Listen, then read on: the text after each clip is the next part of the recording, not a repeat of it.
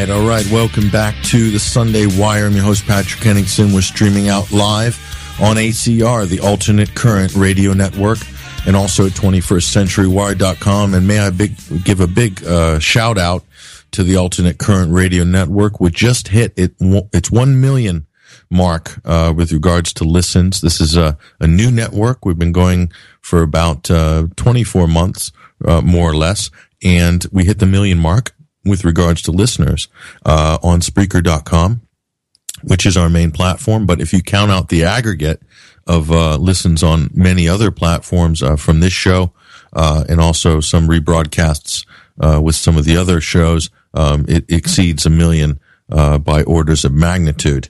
But on Spreaker, it's great to see the million mark tick over. So congratulations to everybody at Alternate Current Radio Network and also at the Boiler Room. Uh, so the other flagship show on that uh, network. So uh, great job, everybody at ACR.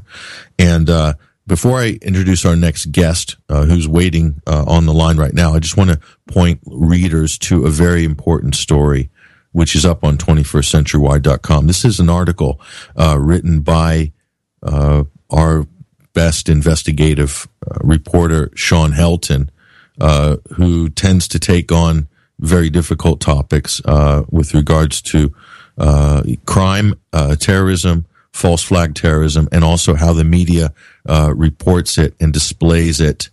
and this is an article about an LAX active shooter. There was an active shooter situation. A lot of people might have missed this this week at the LAX uh, International Airport.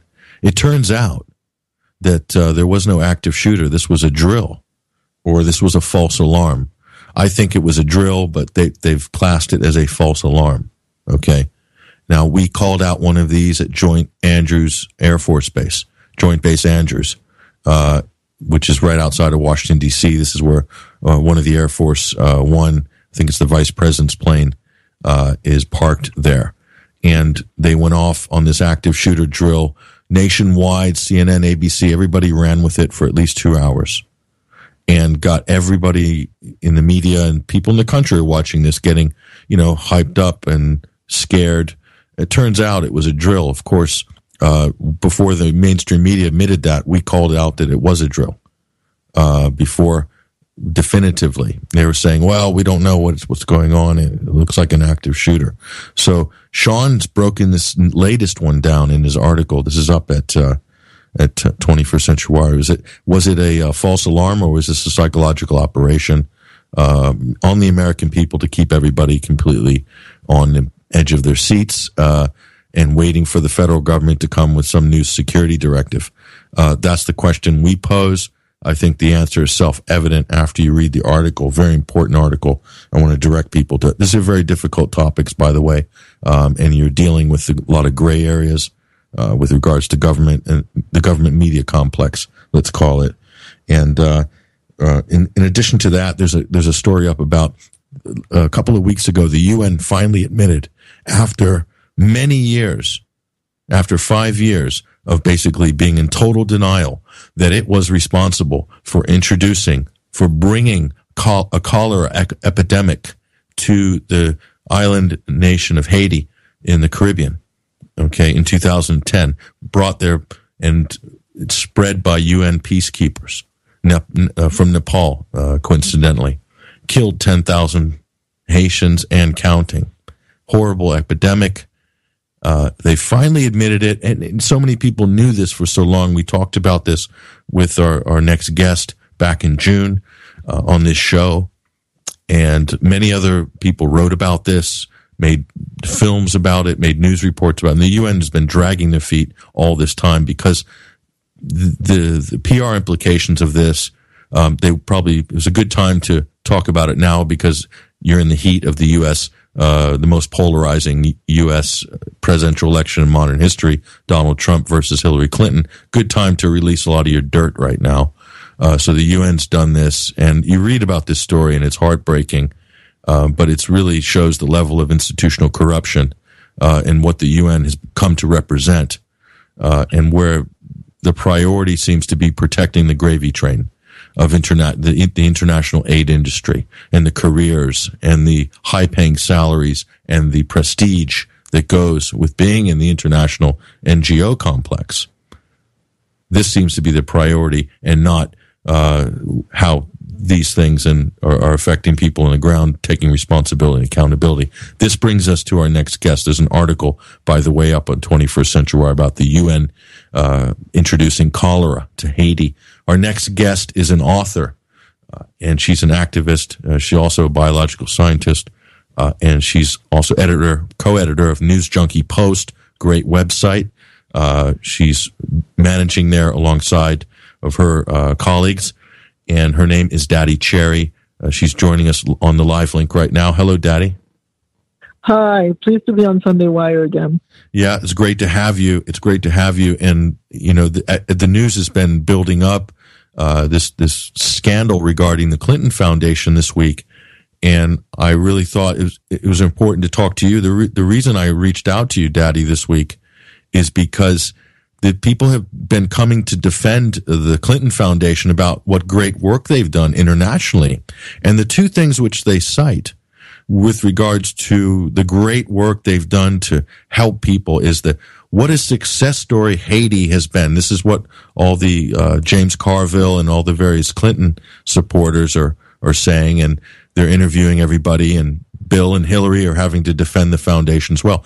We've done so much in Haiti, they said, and it's been such a success story. We've lifted the poor Haitians out of millions out of poverty in Haiti, and uh, and Chelsea Clinton as well is kind of taking credit for that somewhat uh, as well. And the other big success story that they boast about is they brought HIV medication to millions of people in poor countries. Okay, these two main these are the two main things that the Clinton Foundation has held up. And James Carville even came out, he's a former uh, top Clinton aide, came out and said, uh, shamed people for questioning the integrity of the Clinton Foundation, and that uh, had they not done this, that you know, they've saved all these lives and helped all these people, and to, to criticize it is immoral. He's basically saying. So I, I thought I I had to reach out to you, Dady, because with regards to Haiti, how, I, how I yeah, mean, where, I have, where, where do we start? I have followed the Clintons for years, and I have especially followed followed their doings in Haiti since since the earthquake. And I can tell you that Haiti is in worse shape now than it ever has been, and it is because of the Clintons. Uh, the Clinton Foundation now, with regard to the HIV/AIDS, uh, they don't happen to mention that uh, Clinton had gotten in bed with this um, with this guy called Rajat Gupta, who was who actually has done time for criminal misconduct, and who provided him with adulterated drugs uh, from a company called Ranbaxy. And this is this was actually mainstream. This was published in the New York Times. Okay, mm-hmm. um, the the Clinton Foundation but fundamentally, here here's the deal: the Clinton Foundation spends only about ten percent of its money on charitable grants. Only ten percent. It spends as much money on travel. Most of the money is spent on what it calls in-house programs, and they are completely opaque. Uh, there are no reports you can find, and uh, now, for Haiti, the Clinton Foundation is supposed to have gotten $30 million. Nobody knows where that went. And that brings me to the fact that the Clinton Foundation is not the organization that got most of the money that went to Haiti for disaster aid. And I think part of this publicity of this Clinton Foundation is meant to suppress the fact that most of the money that the Clintons collected for disaster aid, they did through another organism that they called the Interim Haiti Reconstruction Commission. And I'll talk about that uh, in a little bit. And Bill, Bill Clinton, Clinton Bill Clinton was the head of that interim Haiti Recovery Commission, wasn't he? Yeah, he was. He was supposedly the co-chair, but in fact, he was the head of that. Okay. But well, just just um, let me just get the Clinton uh, Foundation out of the way. Okay, for in 2013, on their taxes, they got 85 million dollars. So they had an item called other expenses, undefined expenses, really, which was 34% of their expenses. 33% went to salary and benefits. As I mentioned before, 10% went to travel, 5% went to rent, 6% to office supplies, and 2% on IT. Okay, that adds up to the 100% together with the charitable grants. This is how they are spending their money. This is not a charitable organization. This is, this is uh, basically a political organization that spends all its money on propaganda and travel. That's what it is. Now, the, this organization, the Clinton Foundation, has collected about $2 billion over its lifetime. It started in, in 1997, supposedly for Clinton Library. But since then, it's taken all sorts of liberties, it's done all sorts of initiatives. But the, the initiatives, they're just window dressing. It's not really doing these things at all. But the Clintons aren't the only people that the Clinton Foundation is making money for. Uh, it is also making money for the people who are actually criticizing the Clinton Foundation and kind of making making cash out of it. So consider, for example, the book Clinton Cash, which focuses exclusively on the Clinton Foundation. Yes. yes. Okay. Yeah, it's by Peter Schweizer. Yes. It, it was a number one bestseller hardcover in May 2015. It came out in paperback in July. It, there's now a documentary also came out um, in July, and now a graphic novel, which is number one, that came out in August. And the documentary, it turns out, is produced and written by Stephen Bannon, uh, who who was actually the head of Breitbart News, uh, which is a very, very poor Trump outfit, and is now the Trump campaign CEO. So this is all, uh, you know, a, a, machine now that's that's for the Trump that's financing the Trump campaign that is also beating on the Clinton Foundation.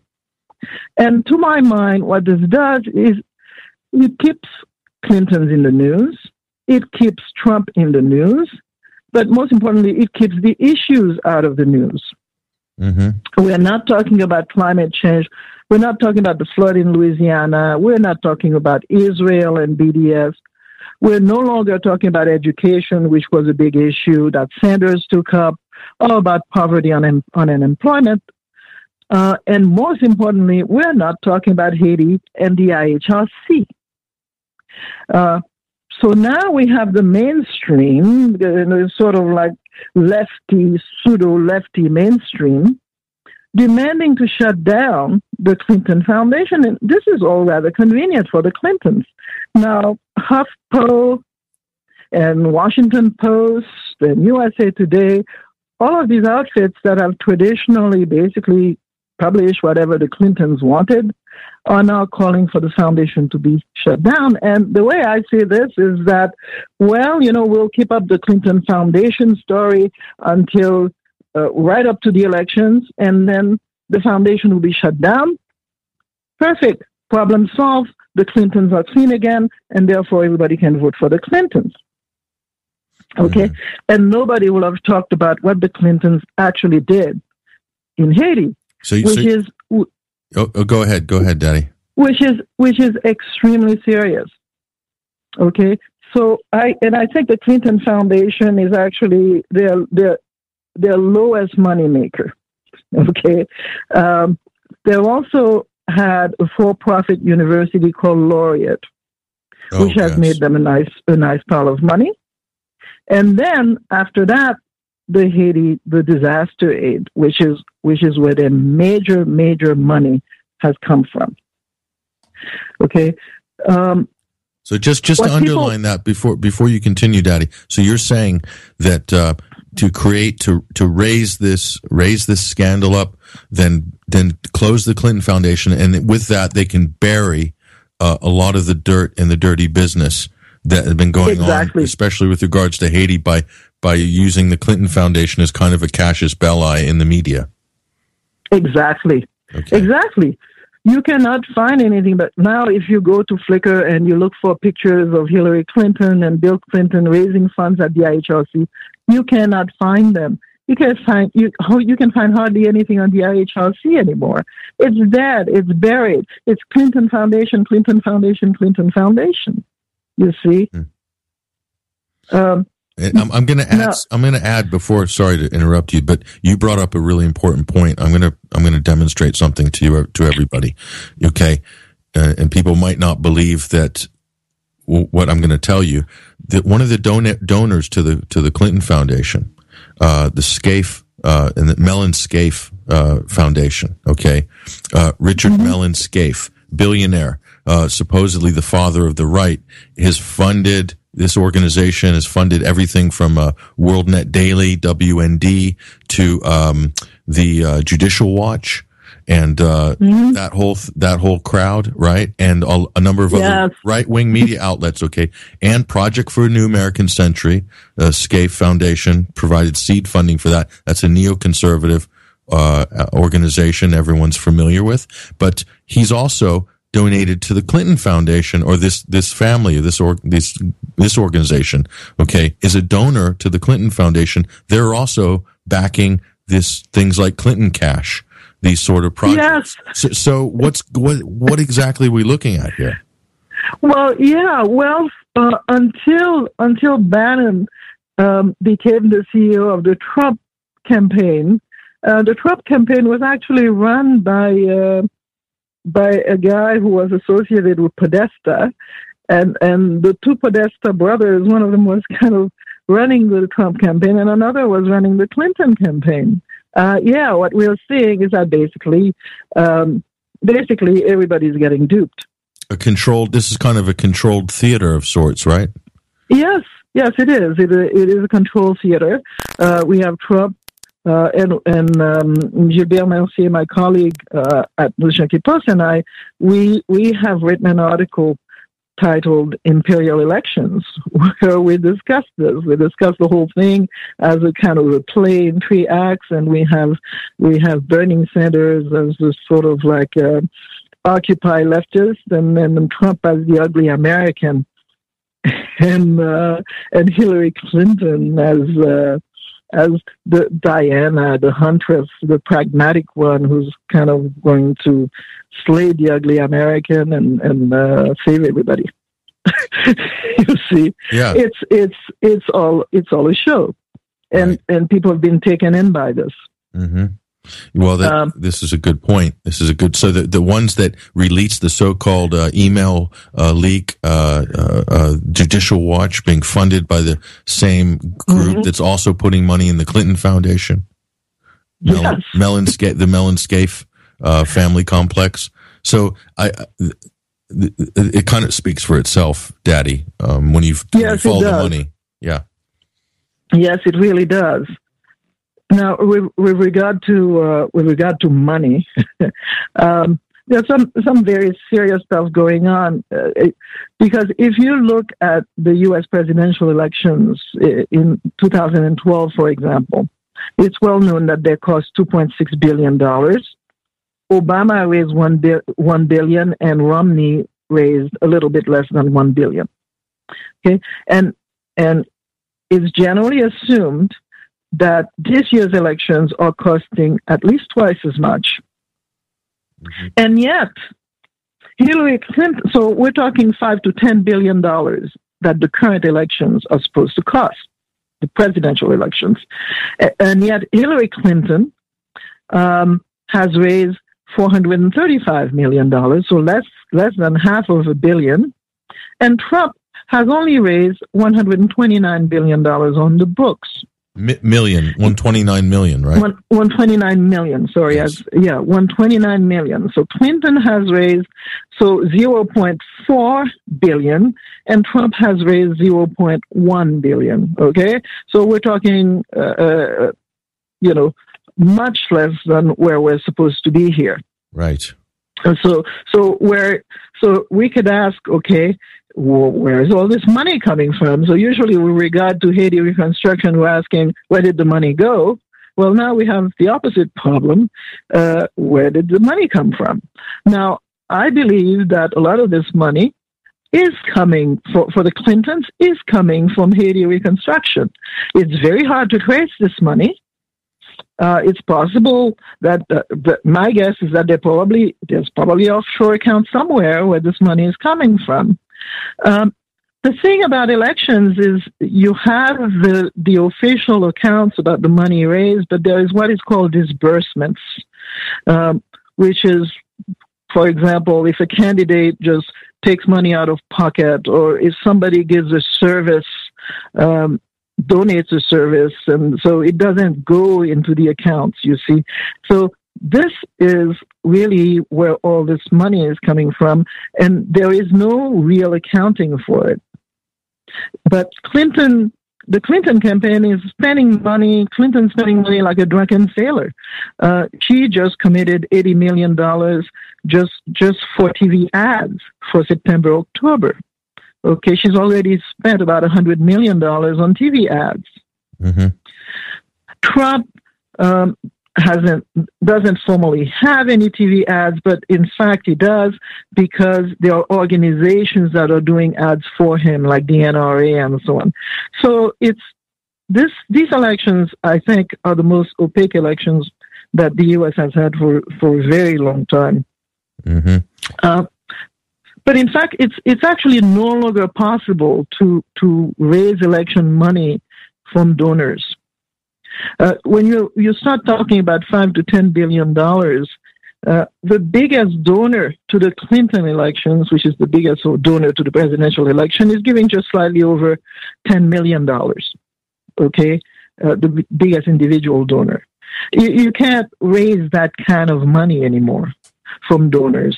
Uh, the money has to be extracted from taxpayers in one way or another.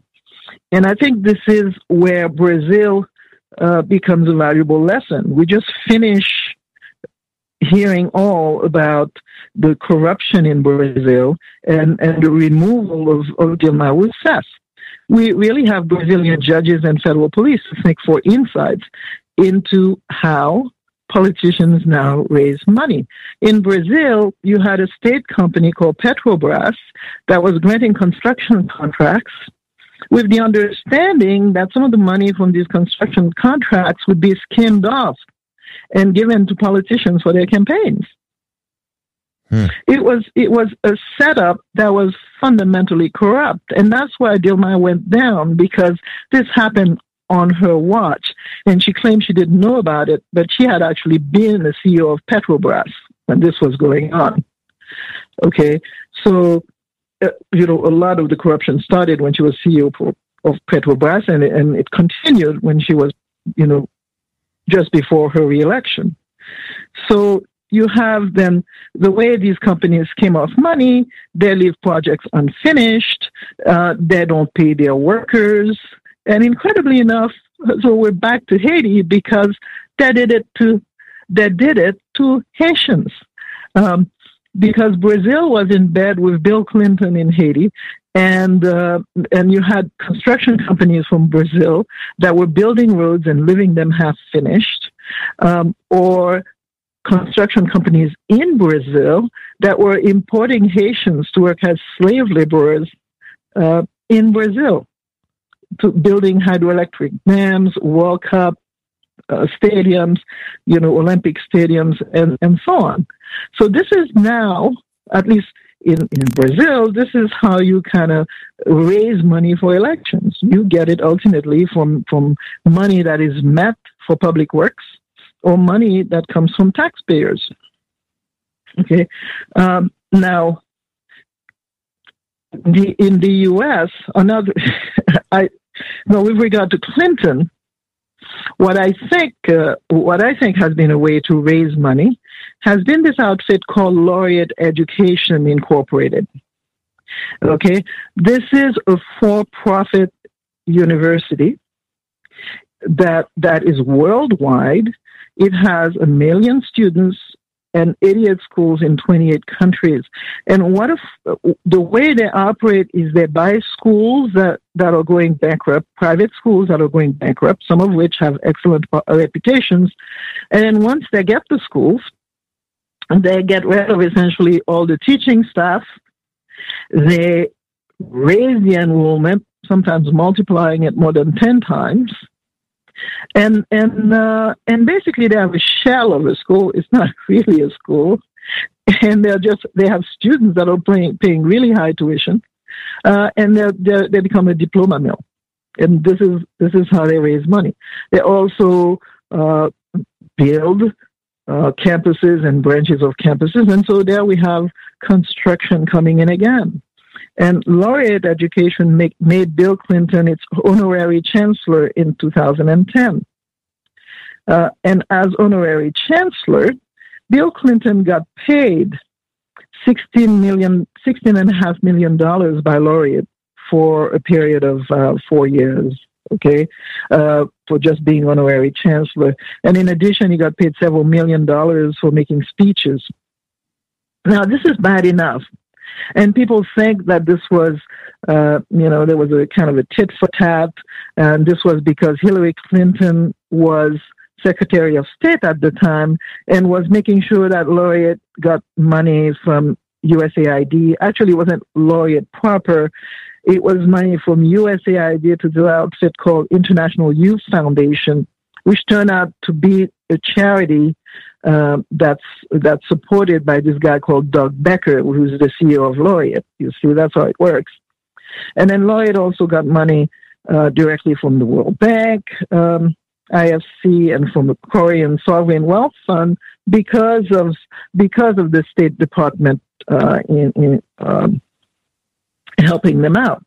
So so you can look at this and say, okay, there was a, a, kind of a quid pro quo here, and that somehow, you know, Clinton is skimming off the State Department. But but I think that it's worse than that. I think actually that there is a whole lot more money to be made from skimming off things like construction of campuses uh, and so on. Yes. And in fact, yeah, yes. Yeah. Go ahead, Dady. Go ahead. Yeah, and in fact, uh, Clinton, what Clinton has done is he has arranged for people from his former administration to be on the board of laureate. So in a way, it's sort of like a Clinton administration away from the U.S. administration. So he's honorary chancellor, but um, but his former secretary of education is on the board. His former head of the U.S. Information Agency is on the laureate board, and his former secretary of housing and development is on the laureate board. You see, and so this is sort of like this little money making machine that's been set up that can be called on at any time, you know, to to uh, to draw money for things like campaigns and and so on. It, now, Dady, what you're describing is, um, it, it, you know, if we talk about, we can call it a foundation, we can call these charities, we can use these terms, right? Because you're you're describing uh, these legal entities. But if I was a police investigator or, or part of the fraud squad, I, and I'm looking at organized crime, uh, the terms that I'm using are syndicate.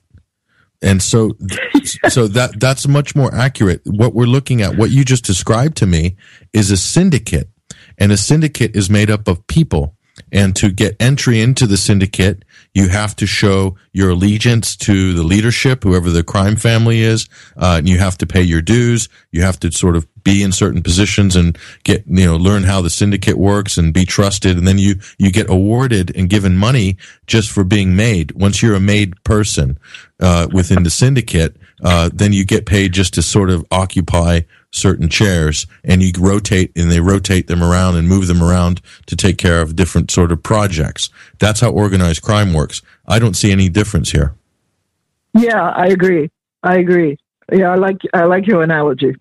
Yeah. Yes, that completely fits in. And money laundering uh, and money laundering, da- Dady. Yes. Th- th- this what you're describing to me is is textbook money laundering. Yes, it is.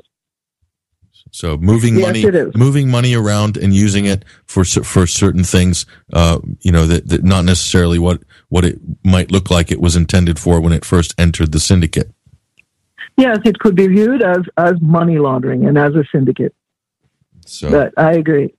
Yeah. But go ahead. So, so, so there's, so, and then we have Brazil again. You see, um, there are, so this, this outfit has 88 schools all over the world, and 12 out of those 88 schools are in Brazil. This is where the majority of these schools are. And the reason they're in Brazil is because Dilma Rousseff increased uh, the student loans seven times. So the way this works, so these are these little private schools. You see, this is a private school where you can go to college. But in Latin America, in places like Brazil, Costa Rica, Chile, and so on, um, people go to college after taking an admissions exam. And this, uh, the state universities are actually extremely prestigious. They are the most prestigious ones you can get into, you see. And so so people like Doug Becker and Clinton, they view they view this as this huge market. You see all the, the, the other people who cannot get into college because they don't qualify, and there is absolutely no reason why everybody should have to go to college anyway. A lot of people can get a job without having to go to college. But what they do, do, you see, they go and they promise people that if if you come to this for-profit university, we'll guarantee you a job at the end of it. And a lot of the time, the job that these people wind up with is a job recruiting more students for that university. So it's a kind of a Ponzi scheme on top of on top of everything else. It sounds like a church, like uh, like a you know. I, I, won't mention any specific cult churches, but you know who I mean. They've got shops on every main street, but um, that's kind of how they work. They become recruiters, basically. Yeah. After yes. after they go through the course, they recruit, basically. Yeah. After they go after they go through the course, they recruit, make it growing these schools, and this is this is all they're qualified to do. You see, so this is the this is what this laureate education university is, and the reason I believe that that Clinton has got away with this and that this is not uh, major news in the United States is because he is exploiting people from other parts of the world. He is exploiting um, aspiring poor people from Latin America, from Asia. I mean, there are these schools are in Turkey, they're in Europe, but it's mostly poor people who go to these things thinking that, oh, if they get a college degree, they're going to get a job, you see. So he's able to get away with this. There are only a few of these schools in the United States, and they are actually, they behave themselves much better in the United States than they do elsewhere. So the Trump no. uni- the Trump University, that big scandal, that's that's kind of minuscule in compared to the Laureate University system Trump, that the Clintons are it, involved with. It, so maybe this is why they buried Trump University as a scandal because they don't want to they don't want to put the spotlight on Laureate University. Trump University is chump change compared to compared to Laureate University. Yeah, and and um, and and the Trump University is is getting sued. Um, Trump will probably have to appear in court in November about this. Um, and basically, their argument is that the reason they're getting attacked is because the Clintons are trying to get rid of the competition. Obama is trying to get rid of the competition for the Clintons, and they and they could be correct about this. Well, this education, yeah. this education market, Dady, is this new private education market globally is a huge uh, money pit. It's a gravy train that is giant. And then, you know, to sit on these positions like, uh, you know, honorary chancellor, you don't even have to do anything. You just show up, make a few speeches, you know, maybe four days a year work and you get paid five uh-huh. million, ten million dollars a year, sign your name on some documents or whatever. And that's it. And, and so for, for these political luminaries, uh, these are just awesome, uh, earning opportunities for them and, oh, for, the, and for their staff. Yes, and all the students, the, the whole thing runs on government student loans, you see. So ultimately, it's coming from taxpayers of these countries. Mm-hmm. And putting people yeah. into debt, putting putting young people into debt. Basically. And putting young people into debt. Well, you know about the American university uh, system very well um, that that you've been mm-hmm. involved mm-hmm. in, and you know one of the things that has driven up tuition prices in the United States has been the more readily access to easy student loans. So, and universities know this. As soon as they loosen up on the student loans and make those easier to get, they can raise tuition because they know that uh, the student will just have to borrow ten grand more. And the same in England, yeah. in the UK they've done the same thing. They're raising tuition prices, but the, at the same time, the press aren't reporting that student loans are becoming more freely available. Okay. And this yeah. is one of the biggest profit centers actually for the U.S. federal government is the profit they make on student loans. And I think that's unethical and immoral to boot. Oh, it is. It is. The, the government's making billions of dollars of profit on student loans. Uh, it is horrible. It is immoral. Um, Sanders has argued that, uh, well, he, he would raise a tax on transactions, a small tax on transactions, and that's the way, um, you know, he would uh, he would just give people who want who want to go to college or qualify for college free tuition. And Clinton has basically just run with his with that message, except that he's not talking about a transactions tax at all. Uh, she's talking really about uh, taxes, probably on the middle class, uh, basically to continue, uh, you know, to to uh, you know to give to to give student loans and, and so on. this is not, and and it, she's not really she's not really going to do anything about education. And from what we know about about Clinton's involvement with Laureate, I Laureate hasn't really penetrated the U.S. market yet, but I suspect that with the Clinton administration, it will. Mm-hmm. And we're going to see more of these for-profit universities in the United States, and and uh, you know, higher education is just going to become a joke. So if if Hillary Clinton uh, becomes president in November, and I, I'm not siding on either of these candidates, and I've publicly made statements basically deriding both of them. Um, I don't mm-hmm. I don't think either of them are uh, um, particularly great uh, leaders or individuals um, in terms of like what they're being sold as. But let's suppose Hillary Clinton uh, wins, which she's a favorite to win. What sort of a business empire? If you look at how they've like like no other politician in history, the Clintons have capitalized on their political image uh, and it, basically turn that into wealth uh, in the form of uh, huge speaking fees. And so they haven't developed any products or they haven't, you know, invented anything. You know, they haven't uh, come up with any great ideas. They basically just use the brand that they've managed to create um, in the 90s and use that to leverage uh, and money, and then create a vehicle, which is the Clinton Foundation, the Clinton Global Initiative, uh, to, is an access portal for people who wanted to get into the syndicate, you know, who want to get maybe something from the U.S. government in terms of one of these contracts, which you're talking about, be it construction mm-hmm. or delivering aid, by donating or getting involved at the Clinton Foundation. It's almost like, hey, you know, it, it, it this isn't like that different from some of the sort of, you know, maybe the way the church used to operate, Dady, where you know give a donation to the church and then we'll we'll sort out your situation over there and that no problem. Yeah, mm-hmm. or, or, yeah. or or join join the Mason Lodge and we'll sort out this and or or you know donate the build a hospital in in this uh, third world despot uh, hellhole mm-hmm. and then you know we'll we'll sort you out with some political favor over there. Is is no different. Right? Yeah. Yeah, you know, I think that part of the reason they don't want people to look too closely as, at Haiti is because Haiti is such a perfect example of what a Clinton administration would be.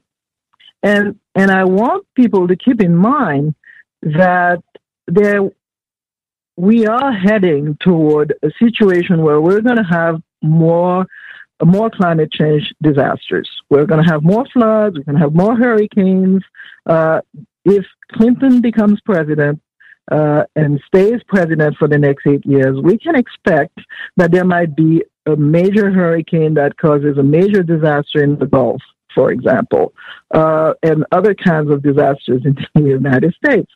And and in Haiti, we have a pretty good idea how the Clintons would would handle this, because what they did in what Clinton did in Haiti is that within two months of the earth of the earthquake, he forced the government to create this uh, to to well to declare a state of emergency that would allow this organization he had formed called the Interim Haiti Recovery Commission, the IHRC, to run the country.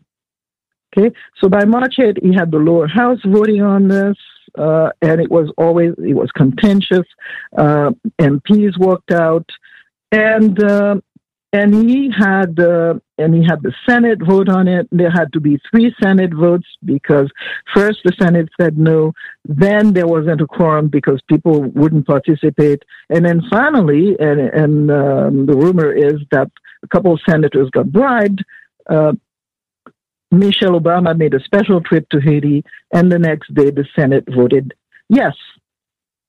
Okay, uh, and on April, so the, the earthquake happened January 12, 2010. By April 21st, 2010, the Interim Haiti Recovering Commission was formed. And, and I, when I was writing about this as it happened, and the first article I wrote about this, I titled Bill Clinton's Dictatorship in Haiti. And it's in this article that I first used the term pay to play. And by pay to play, I, I meant that what Clinton had established in Haiti was an unelected government where participation was based on money invested. Because what he did was he set up this commission, which had 14 foreigner, foreign organizations and a group of unknown foreigners and then on the other side, you had seven Haitian representatives that had to be approved by the foreigners. But what was remarkable about this is that all the all the ones from the foreign organization had to contribute 100 million dollars over 2 years. Okay, and there were 14 of them. So that is definitely at a minimum, Clinton got $1.4 billion out of that organization that he founded in, in Haiti. Okay. But in fact, okay, um, what he eventually got was really $5.3 billion over two years and ultimately $9.9 billion over, over three years. So this, um, in Haiti, we call this commission, um, we call this a coup d'etat d'urgence, which is an emergency coup d'etat. Everybody saw it as a coup d'etat because it got the president of the country out of the picture. Uh, the head, the supposed co-chair, was the prime minister, was this guy called Jean-Max Bellerive, who's a good buddy of the Clintons. Uh, who was supposed to kind of run the Haitian part of the organization. Okay. But pay to play now is getting used a lot by by the Trump people, and it's and it's now being used to mean quid pro quo, which is not what I meant. What I what I meant when I wrote it was was something more fundamentally uh, crooked. It's basically a government that is run as basically a board where everybody puts money on the table and everybody expects to get a return. And I think this is what Americans are going to get from from Hillary Clinton. Now, uh, Dady, you've you've you've hit something really really key here that I think I need to underline. And it, the, the the research from that's been done by the UK column, who I've also write for and have done broadcasting for in, in the UK.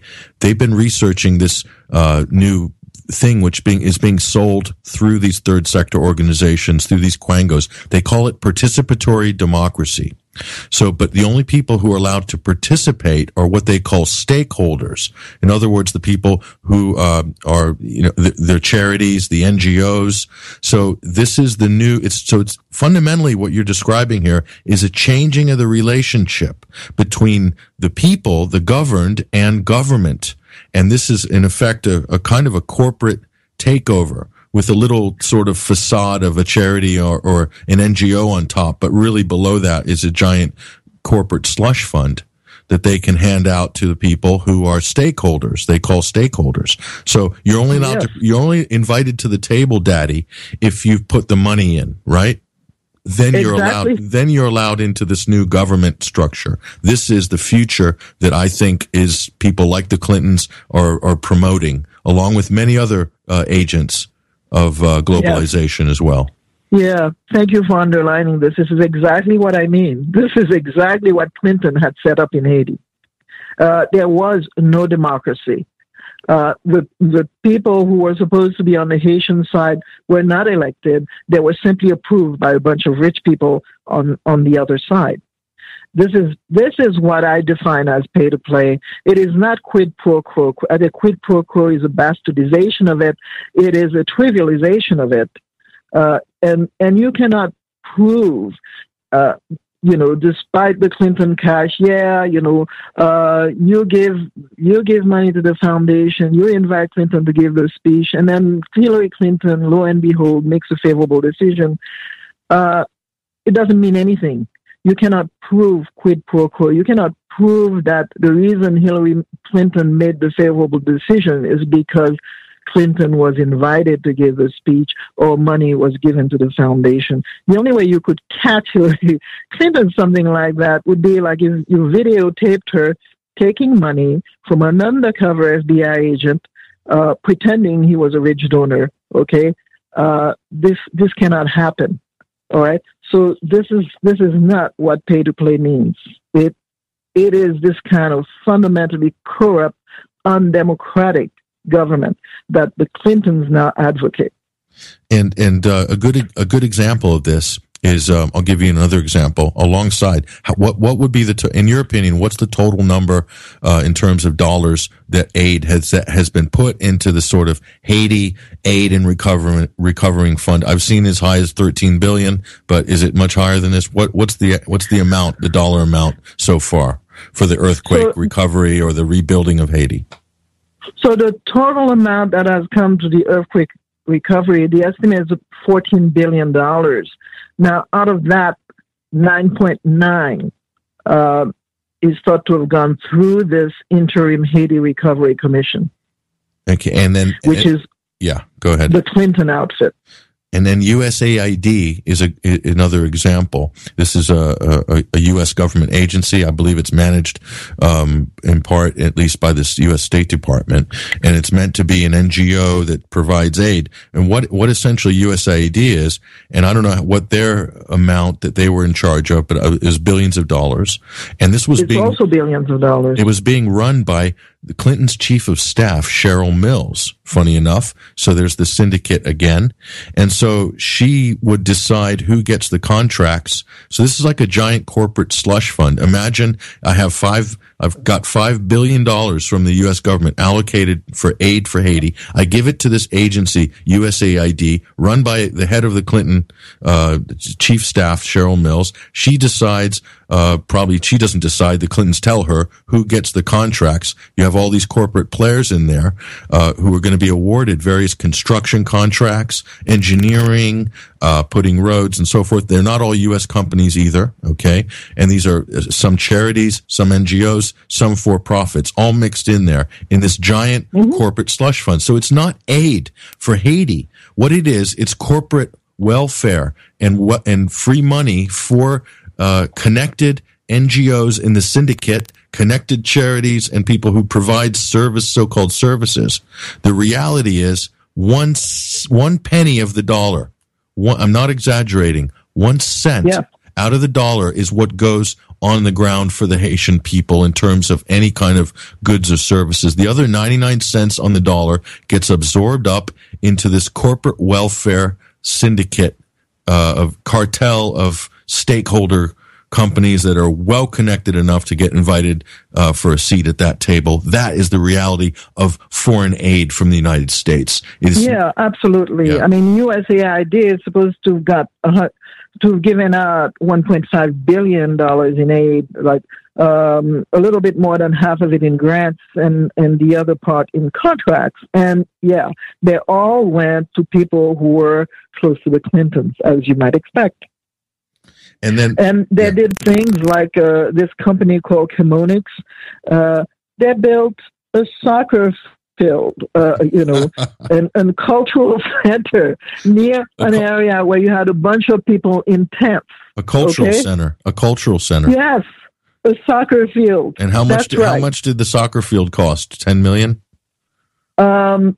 Well, no, actually, they didn't. Well, they got two hundred million, and generally, what they do is they spend maybe ten percent of it. They spend as and little as possible. And you don't know where the rest of it goes. They spend as little as possible on the project, yes. and they pocket the rest. Okay, that's right. Yeah, it's as simple as that. That's right. And there are other ones like CHF Cooperative Housing Foundation, and they got into Haiti, and the first thing they did was they bought a mansion, they bought a, bunch, a fleet of new cars, and and they didn't know how to how to reconstruct anything. So you, you, is, you, know, my favorite project was in Haiti was the uh, I think it was the Zoranje Housing Expo, and uh, Bill oh, yeah. Bill Clinton made a big press conference and announced we're inviting all these house design eco house designers to come and bid for sustainable housing for the poor Haitian people, and they all built these prototypes in this sort of theme park they created. they and, all and, built all this totally weird uh, housing. Yes, and nobody, not one, not one of them was built uh, or mass produced. Out of that whole high profile announcement, nothing happened with it. In fact, people moved into the little ex- expo theme park and just basically moved into those houses. Most, none of them have running water or electricity anyway, but they they they habitated. You know, they moved into them, and there some of them were ridiculous. Yeah.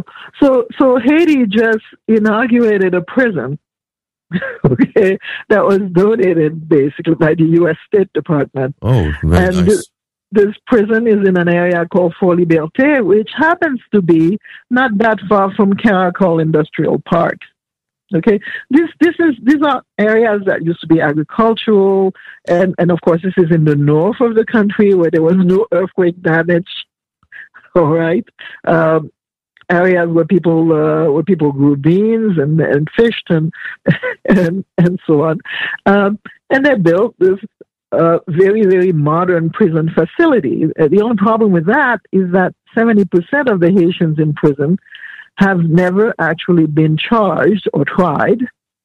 Anyway, Okay, so what needs to be done is actually empty the existing prisons, not build more prisons. And people you know, look at this and say, well, this is absurd. Why are they building prisons when there are people in tents? It's not absurd when you think that it's not about need, it's about who gets the money. And who gets the money are the prison construction companies who are in with the Clintons. You see, it has nothing to, if the Clintons had friends who built little houses for people who are in tents. Well, maybe maybe Haiti would get houses for people who are in tents. But that's not what it's about. It's not about helping Haitians. It's about giving money, giving U.S. money to U.S. concerns, and generally, uh, you know, uh, giving back favors. This is how it works. And speaking of favors, um, there's Haiti is very wealthy in terms of, of gold.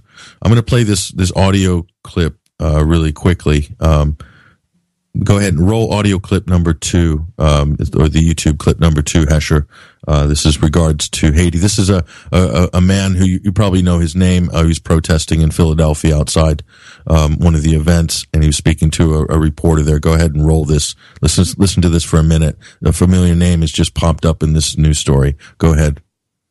No, it's more than true. The money is much more than $6 billion. You see, after the earthquake, countries around the world um, donate billions of dollars. The amount was much larger than $6 billion. And Bill Clinton was in charge of the money. And not only people around the world, but also American celebrities donate a lot of larger money to rebuild Haiti. And hundreds of homes were destroyed after the earthquake. And if you can believe, um, the people are still living under tents. That's unacceptable. And not only they, they held the money, they kept the money, but Haiti had enough resources for them to be uh, uh, um, very comfortable. Haiti have oil, more oil than Venezuela. Nobody's talking about. Haiti have gold. We have one of the largest gold mine in, in, in the Caribbean. So, and they let the world. Nobody's saying anything about our goals. Yeah. And who do you think is in charge of our goal right now? The contract. Yeah. Tony Rodham, Hillary Clinton's brother. Wow. He's got a 26 years contract. And then also Haiti used to produce. We used to produce our own rice. We didn't have to buy rice uh, um, overseas. Bill Clinton destroyed our rice so his brother can sell the rice from Arkansas. Yeah, wow. So they're doing a lot of things. Right now, if there's um, a millionaire or a billionaire who wants to do business in Haiti, they cannot do anything unless they check with the Clintons. The Clintons are the one who's running Haiti. Yeah, wow. And we are living in the 21st century. We are the first black people who liberate ourselves from, from the French rule. We fought three empires, the British, the Spanish, the French. So it's, impo- it's unacceptable for us to be occupied right now. They dropping disease in Haiti. They they stealing our money. They stealing our resources. So we are out here. We are outraged for the crimes of the Clintons. Hillary Clinton have too much criminal records. She have no business running for president, especially for the news that came out in the email. Find out that the, the, the DNC made all, all, all these tricks in order to to favor Hillary Clinton. They, they rigged the system. Yeah. But my question is, when it comes to Hillary Clinton's brother, how was he able to get that contract? How were the Clintons allowed to have such control of Haiti? It's a family affair. Uh, Bill Clinton, the United Nations named him the chief guy who was in charge of rebuilding Haiti. And then while Hillary Clinton was the Secretary of State, so it's a family thing. Chelsea Clinton, all the Clinton Foundation, they're just stealing money. And most of the money, I can tell you right now, I know they, they, they have a lot of speech for money around the world and for Wall Street, but most of the money they have right now is from Haiti, from the Haitians. And, let, and when they're letting the world know we are poor, let me, let me give you one simple example. If you are super rich, and then I would go and tell the whole world that you are poor, for years, for decades, and then everybody believes you're poor. And then I would come out and steal your money. And then you go and let everybody know I stole your money. They're going to think you crazy. Because everybody knows, the world knows Haiti is the poorest country when we are not. We are rich. Haiti used to call the island, island of Pearl. Haiti is still rich. So there are Haitian lawyers, Haitian doctors everywhere who wants, they are millionaires who wants to go and spend their money in Haiti. But the United States government, not only they stealing our resources, our money, they creating, they create kidnapping. Now we are even afraid to go Haiti. You cannot walk in the streets in Haiti. And then okay. the Clintons, they. Okay, so so so, Dady, uh, did you hear that? He is absolutely, absolutely right on the nose. Yeah. How did Tony? I Rodham, agree with everything he said. Tony Rodham is is got the gold contract for Haiti. Hillary's brother. Um, Hillary. Uh, okay. Actually, I, I, I was involved in this. Um, actually, what happened is at Christmas time in 2012, they tried to slip under the radar that the Haitian government had just granted mining concessions to two companies, and one of them was VCS Mining, where Hillary uh, where Hillary Clinton's brother was was on the board, along with um, uh, what was now the former Haitian Prime Minister Jean-Max Bellerive. Remember that was the co-chair with with uh, Bill Clinton mm-hmm. on the IHRC. So he was involved in this in this mining business too.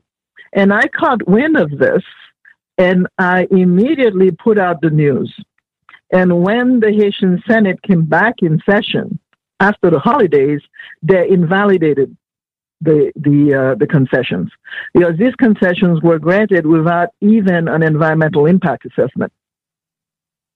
Okay. You see, but this is this is a kind of thing that they were they were trying to they were trying to get by, and now they're trying to figure out a way uh, to to get their hands on on Haiti's gold, and they're they're trying to rewrite Haitian law, rewrite the Haitian constitution. You see, because it, it is not so easy the, according to the Haitian constitution, and, and, Haiti is being run by its by its 1987 constitution, even though uh, it's an occupied country and, and the occupation ignores it. But that constitution states very, very clearly that that mines and uh, and the coasts are actually a commons. They are not for sale.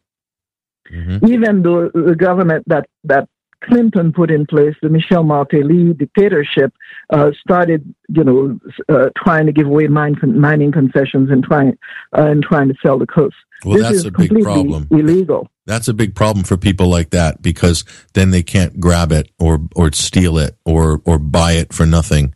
Um, if it's if it belongs to the country, if it's part of the commons, there's the main problem that the the, the corporate octopus wants to remove that concept. Mm-hmm. Absolutely. Yeah. Yeah. The problem that the IHRC ran into is that there was uh, there was a lot of Haiti that was part of this commons, and what they tried to do, they tried to inter- reinterpret it as, oh, those belong to the state, and therefore the state can sell it. You see, oh, and see. the okay. IHRC actually granted itself the power to grant titles. Oh, so Viceroy Viceroy Clinton is uh, giving title. So the, the king, yeah. the king, the king. Yeah, that's right. The king of yeah. Haiti.